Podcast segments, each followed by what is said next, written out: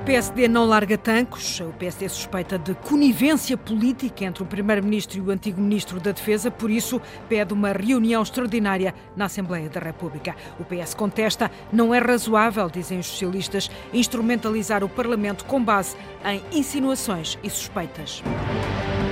Tudo bem, muito prazer em vê-lo. Aqui é mais simpático. Tudo bem? Senhor quê?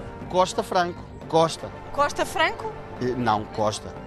Costa. Costa é melhor que o outro. Não é família. Portanto, nós temos que encontrar um ponto de equilíbrio. O professor Joaquim Sarmento vai lhe dar uma aula ao professor Mário Centeno para ele saber ler o quadro macroeconómico do PST. é continuar a fantasiar como se o diabo, afinal, sempre tivesse chegado. Não é para beber cheio, não? Não, não, não, é só para brindar. Brindamos por aqui, E então, que tal a pinga? É boa? É, bem, eu conheço vinho verde desde pequenino. Desde pequenino, pequenino não. Anda aqui, boneca de cera. Registro o silêncio. Há quem no Partido Socialista esteja zangado com os últimos quatro anos. O PAN já disse que não vai ser muleta, nem pino, nem flor na lapela, nem apontamento. Não há um partido dos queijos? então, porquê que não há um partido dos mais, dos mais idosos? Estamos a julgar Isto é isso. sagrado, isto é sagrado. Ó, Dona Piedade, então tenha piedade dos formados. Ah, pois. Está bem.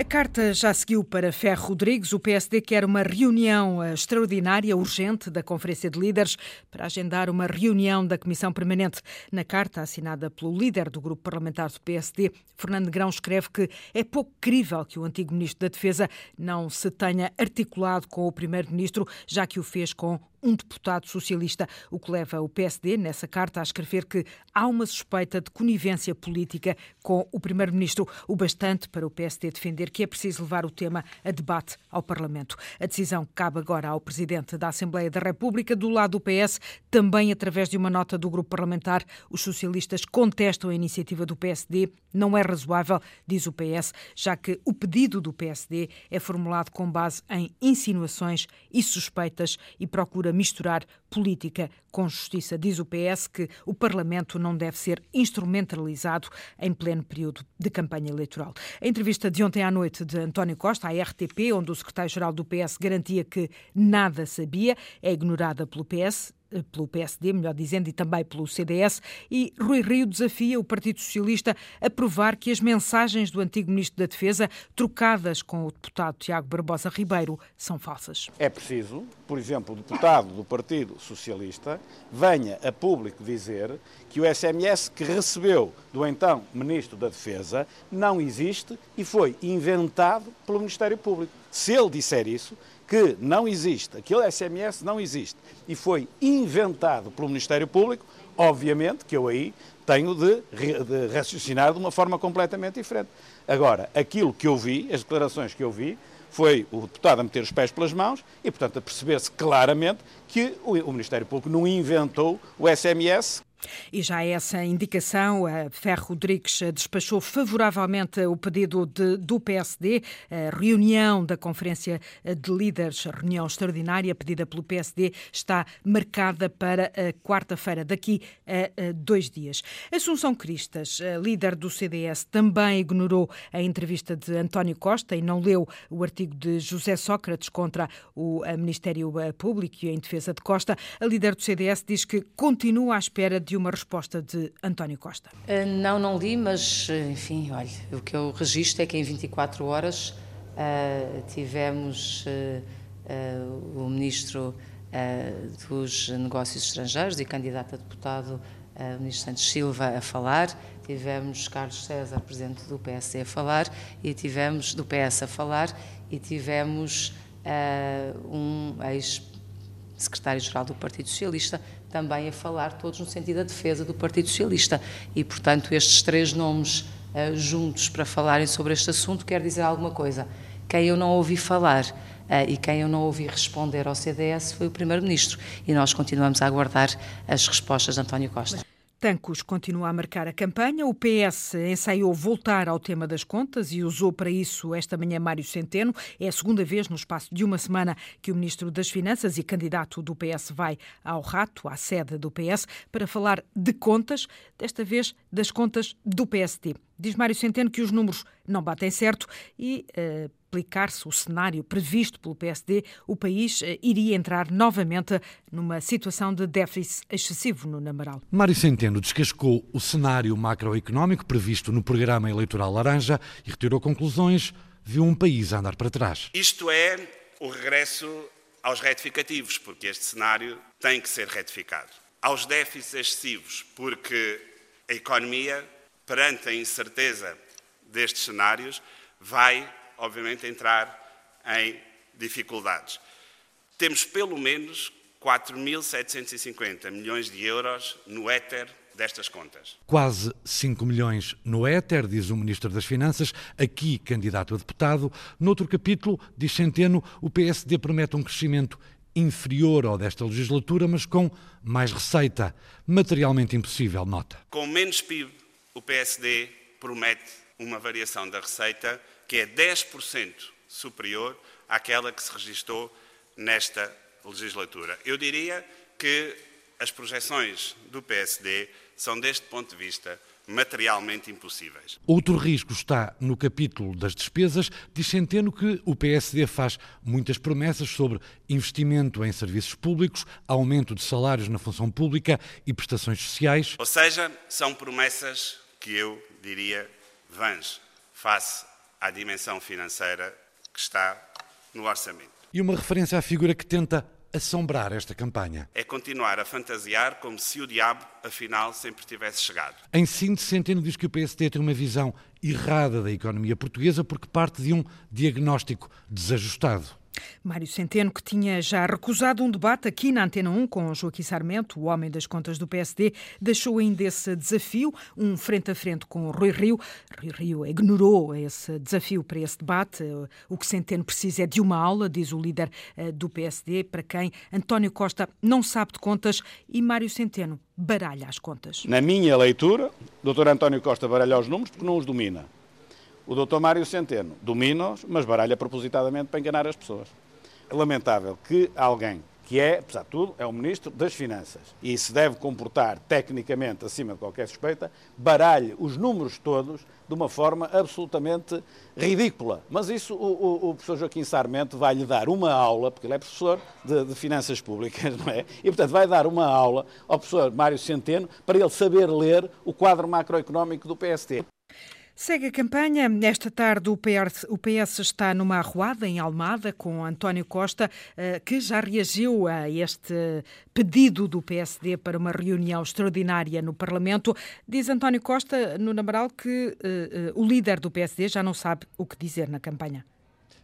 E tenta, acrescentou o secretário-geral do PS, aqui o primeiro-ministro, tenta, Rui Rio disse, eh, criar factos políticos não esclarecendo os portugueses. Foi uma frase repetida por diversas vezes. Ah, perante a insistência da pergunta, António Costa respondia: o que importa agora é esclarecer os portugueses. Segunda pergunta, o artigo de José Sócrates hoje, em defesa de António Costa e em ataque ao Ministério Público. Ora, Costa disse que está preocupado com uh, o furacão que se aproxima dos Açores. Terceira pergunta, as relações institucionais com a Assembleia da República e com o Presidente da República. António Costa disse que nunca nenhum governo que tenha memória, frisou, teve tão boas relações institucionais perante a insistência e com o Presidente da República. Alguma vez ficou com chamadas por atender por parte de Marcelo Rebelo de Sousa. Costa pegou numa rosa e ofereceu ao jornalista que colocou a pergunta. No Namaral a seguir esta arruada de António Costa na, em Almada e também a reação do líder do PS ao pedido do PSD para uma reunião urgente no Parlamento para um debate sobre eh, tanques. O líder do PSD que esteve esta manhã em Monção, Rio Rio, foi guiado pela produção de vinho verde na adega cooperativa, recebeu uma aguardente, brindou pela região e eh, Miguel Soares ouviu um apelo. Logo à chegada, o recado. Que seria necessário dar mais apoio a este setor. O Presidente do Conselho de Administração da Adega Cooperativa de Monção, Armando Fontanhas, explica. Eu referia-me principalmente ao facto de ter sido lançado um aviso para jovens agricultores e de uma dotação de 20 milhões de euros, apenas 400 mil euros afeta o setor da viticultura. Apelo feito, começa a visita. À entrada sente-se logo o cheiro, depois o local de descarga das uvas. Portanto, aqui o vinho é mesmo de uvas. É mesmo de uvas. Poucos instantes depois, Rio recebe um conselho. Porta-te bem, tá? E antes de ir embora, tempo ainda para um brinde. Não é para beber cheio, não? Não, não, não, é só para brindar. Brindamos por aqui, muito bem. Ah, é. Espero que a próxima vez que o receba seja com o Primeiro-Ministro. E então, que tal a pinga? É boa? É, eu conheço vinho verde desde pequenino. Desde pequenino, pequenino não. Com 10 anos ainda não bebia. O Rio conheceu o verde antes de conhecer o laranja do PSD. O atual presidente do partido não foi ao primeiro congresso do partido, ao contrário de Joaquim Mendes. Eu sou do primeiro congresso. Este histórico social-democrata recorda-se de lá ver Marcelo Rebelo de Sousa. O presidente tinha 28 ou 29 nessa altura. Idade. No ano passado perguntei-lhe por a barba. Não era barba, era barbicha. E para terminar... A adega de moção é uma aguardente comemorativa dos nossos 50 anos, uma edição especial e limitada e numerada, que é, espero que seja para um dia de gostar em casa ou quando eu não tiver nada para dizer à comunicação social, bebo dois copos e inspiro e arranjo logo o que dizer. Muito bem, muito obrigado. obrigado. No Algarve, Assunção Cristas, uma campanha a sul para mostrar promessas não cumpridas, já esteve num descampado, no sítio onde deveria estar o novo Hospital do Algarve, e foi mostrar aos jornalistas Madalena Salema como três barragens não chegam para fornecer água ao Algarve. É uma história recambulesca. No Algarve foram gastos milhões em três barragens Odeloca, Funs e Arade. Falta um quilómetro e meio de adutor para que tudo fique ligado. João Garcia, da Associação de Regantes, pede. E o que nós queremos é fechar a obra. Com os pés no terreno, a ideia torna-se mais clara. E consegue-se ver perfeitamente toda a zona de regadio, é a zona toda a zona o que está tem verde. água está verde, Exatamente, o que água o que não está, está, seco. está seco. Joaquim Mourinho, produtor, olha com orgulho. Eu, esta mancha verde que aqui veio, para mim é um espetáculo, porque vivo na agricultura e gosto mesmo de ver isto, esta verdura. E para toda a gente ver que esta vegetação que está aqui é benéfica para o ambiente. Tenho aqui abacateiros, além de laranjeiras. Então são uh, variedades que se comprometem mesmo uma à outra e dão-se bem no mesmo clima. Às vozes que se levantam contra as barragens, responde. Que alguém diz que não se pode fazer barragens que se perde-se água. Se perde-se muito mais água num canal aberto um dia do que uma barragem perde no ano. Cristas pede uma solução, até porque o Algarve está à míngua de água. Não chove desde março uh, e em que está totalmente em seca, 80% em, em seca extrema, severa e 20% em seca moderada, ou nós temos reservas de água para poder continuar a ter alguma atividade, ou então vamos deixar os terrenos uh, ao abandono. A norte, o Bloco de Esquerda e essa mensagem sublinhada por Catarina Martins, o país só teve estabilidade nos últimos quatro anos porque houve uma maioria de esquerda que permitiu ao PS governar. Catarina Martins foi à Feira de Espinho e João Vasco foi recebida de forma calorosa e carinhosa. Anda aqui, boneca de cera! Oh, minha querida! Na Feira de Espinho, as manifestações de carinho para com Catarina Martins sucederam-se. Ela tem ciúmes do marido que diz que o marido só fala na Catarininha. Esta recepção calorosa parece ter dado embalo à candidata para algumas das respostas mais diretas ao PS de toda a campanha. Catarina Martins começou por rebater os apelos de dirigentes socialistas à estabilidade e à maioria absoluta com esta resposta. Há quatro anos o Partido Socialista não ganhou eleições e conseguimos ainda assim uma solução que foi estável durante quatro anos porque protegeu salários, pensões, os direitos das pessoas. Enfim, acho que é um pouco fruta da época estes, estes apelos. Uns segundos mais à frente, Catarina Martins repetiu a ideia usando um termo utilizado recentemente por um deputado do PS. Quando eu vejo quem diga que as forças à esquerda foram empecilhos ou quem venha apelar à maioria absoluta como se fosse estabilidade, nós sabemos que não é verdade. Estabilidade foi haver um acordo à esquerda que disse que não podia haver cortes nos salários nem nas pensões. O discurso de alguns dirigentes socialistas faz com que Catarina Martins tire esta conclusão. Há quem no Partido Socialista esteja zangado com os últimos quatro anos e tenha eventualmente vontade de recuar em alguns dossiês. Mas as pessoas deste país sabem que o Bloco de Esquerda é a força que impede uma maioria absoluta. A resposta das pessoas será dada no domingo. Da Feira de Espinho segue um prognóstico. Ganhar, ganhar está um bocadinho difícil, mas subir vai subir muito, está bem? E depois do Bloco de Esquerda é a vez da CDU mostrar esperança de eleger um deputado em Viseu, com Miguel Tiago, ele que já foi uma jovem esperança do PCP no Parlamento, mas não ficou até ao fim do mandato. O secretário-geral do PCP esteve esta manhã no Conselho de Nelas, onde andou de comboio e pela primeira vez nesta campanha saiu à rua. Fê-lo longe dos locais onde costuma ter mais apoio. João Turgal, com o microfone da Antena 1, registou todos os detalhes. Quero agradecer à senhora secretária-geral do PCP pela presença dele hoje aqui na nossa terra. Para mim até é uma coisa inédita. É pelo menos pouco vista a presença da CDU por estas bandas. No Conselho de Nelas, Jerónimo Sousa esteve na antiga terra mineira de Lojeiriça e depois andou de comboio. Não sabia desta iniciativa, mas não fiquei surpreendido. Manuel Dias é aqui de Canas de Senhorim e recorda outros tempos. Já foi uma grande estação, a maior daquela da Beira Alta, onde está aqui um parque industrial aqui parado que merecia aqui outro tratamento. O comboio chega e a viagem é curta. Andei muito tempo de comboio. Lapa do Lobo. Dois minutos e Jerónimo Sousa é recebido na Lapa do Lobo por algumas dezenas de apoiantes. É um prazer conhecê-lo pessoalmente. Obrigado. E há quem deixe uma promessa. Já viu quantos eleitores aqui tenho? Todos. São todos? são todos. Bela garantia. Uma promessa difícil quando a CDU teve há quatro anos apenas 5% dos votos nesta freguesia. A ferrovia é o destaque nas palavras de Fernando Carreira, da Comissão de Utentes da Beira Alta. Pedido ao camarada para tentar fazer a subida, que era para ver que realmente não, não é assim tão fácil. Não era o melhor exemplo. Imaginem as pessoas mais idosas, as pessoas com deficiência, têm uma dificuldade tremenda em eh, subir para o comboio. Mas Jerónimo de Sousa saúda a conquista de mais comboios, algo que não chega a Viseu. A própria cidade está isolada de um transporte que é um transporte futuro, que é o transporte ferroviário. A CDU candidato ao antigo deputado Miguel Tiago, num círculo onde nunca elegeu, mas o líder do PCP tem esperança. Nós estamos com a consciência muito esperançada de que é possível, de facto, o grande objetivo que era a eleição de um deputado. A esperança de eleger no outrora chamado Cavaquistão.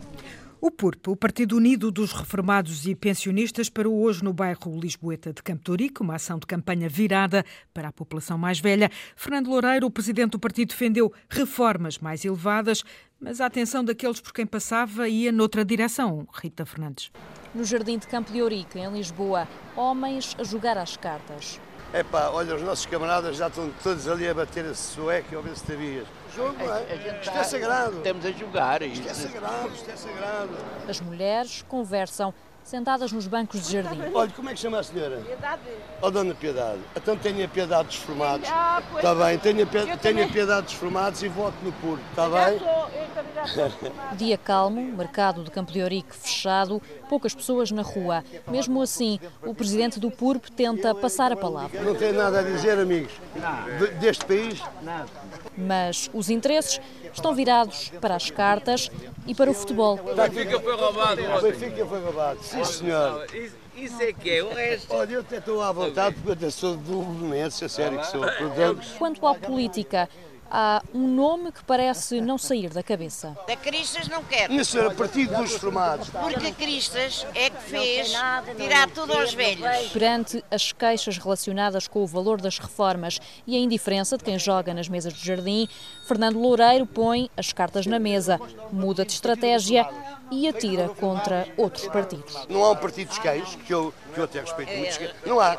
Então, porquê é que não há um partido dos mais, dos mais idosos? Temos que pensar em nós. E pensando em nós, é votar num partido nosso. Esta noite há debate na RTP dos chamados pequenos partidos, os partidos sem assento parlamentar, e hoje vamos conhecer um pouco melhor o líder do MAS, o Movimento Alternativa Socialista. Gil Garcia é um antigo militante do Bloco de Esquerda, é candidato nestas eleições pelo Círculo de Lisboa e uma das propostas que apresenta para estas eleições é um salário mínimo de 900 euros. A Rita Fernandes foi encontrá-lo à porta da Auto Europa a bater-se pelo direito à greve. Proteção do direito de greve, o fim da requisição civil são essenciais e serão as primeiras medidas que um deputado do mais levantaria na Assembleia da República se fosse eleito no próximo dia 6 de outubro, como nós esperamos. Gil Garcia, candidato do MAS, Movimento Alternativa Socialista. Encontramo-lo na Auto Europa, em Palmela, uma empresa que, na visão do partido, tem de ser reestruturada. Todas as fábricas que produzem automóveis vão ter que fazer duas coisas: salvaguardar os postos de trabalho e, ao mesmo tempo, reconverterem-se para energias alternativas. Gil Garcia considera que o ambiente foi um dos temas maltratados por António Costa e a esquerda, a esquerda que Gil Garcia considera como submissa, não ajudou. Uma esquerda demasiado colaborante com o PS, o caso do Bloco e do PCP. O candidato do movimento Alternativa Socialista nasceu em Angola, cresceu em Lisboa, num ambiente que considera que moldou a vida política. O meu pai trabalhava numa das maiores metalomecânicas do país que produzia comboios que se chamava Surefam eu tive um ambiente da classe trabalhadora à minha volta. Contra a esquerda, que chama bem comportada, Gil Garcia aponta como prioridade os que considera mais prejudicados. Trabalhadores, mulheres sofredoras, comunidade LGBT perseguida. Trava como metas a transição energética, o fim das propinas no ensino superior e nacionalizações. É preciso tomar conta das empresas que poluem. A nossa candidatura é uma candidatura radical, antissistémica, anticapitalista. Não temos, não temos medo dos nomes. No Portugal, fora da campanha, a Antena 1 já chegou ao distrito de Viana do Castelo. No lugar do Soto, perto, perto de Ponte da Barca, a repórter Rita Colasso encontrou uma família que é um cocktail de profissionais em luta. É literalmente à saída de uma curva que a Antena 1 apanha a família Costa Franco a passear. Ou Franco Costa? Franco Costa Franco. Costa. Costa Franco? Eh, Não, Costa. Costa. Tá. Costa é bem melhor que o outro. Não é família. São muitos, seis adultos e quatro crianças para começar, se as contas não me falham, mas já vão chegar mais à casa de José Luís, aqui no lugar do Soto, perto do lugar de Mulher Boa, perto de Ponte da Barca. Mas todos estão longe uns dos outros durante a semana. Nesta família estão concentrados provavelmente todos os protestos mais recentes do país. É só juntar, é só juntar queijo. Portanto, temos Ex-. Ex-guardas republicanos.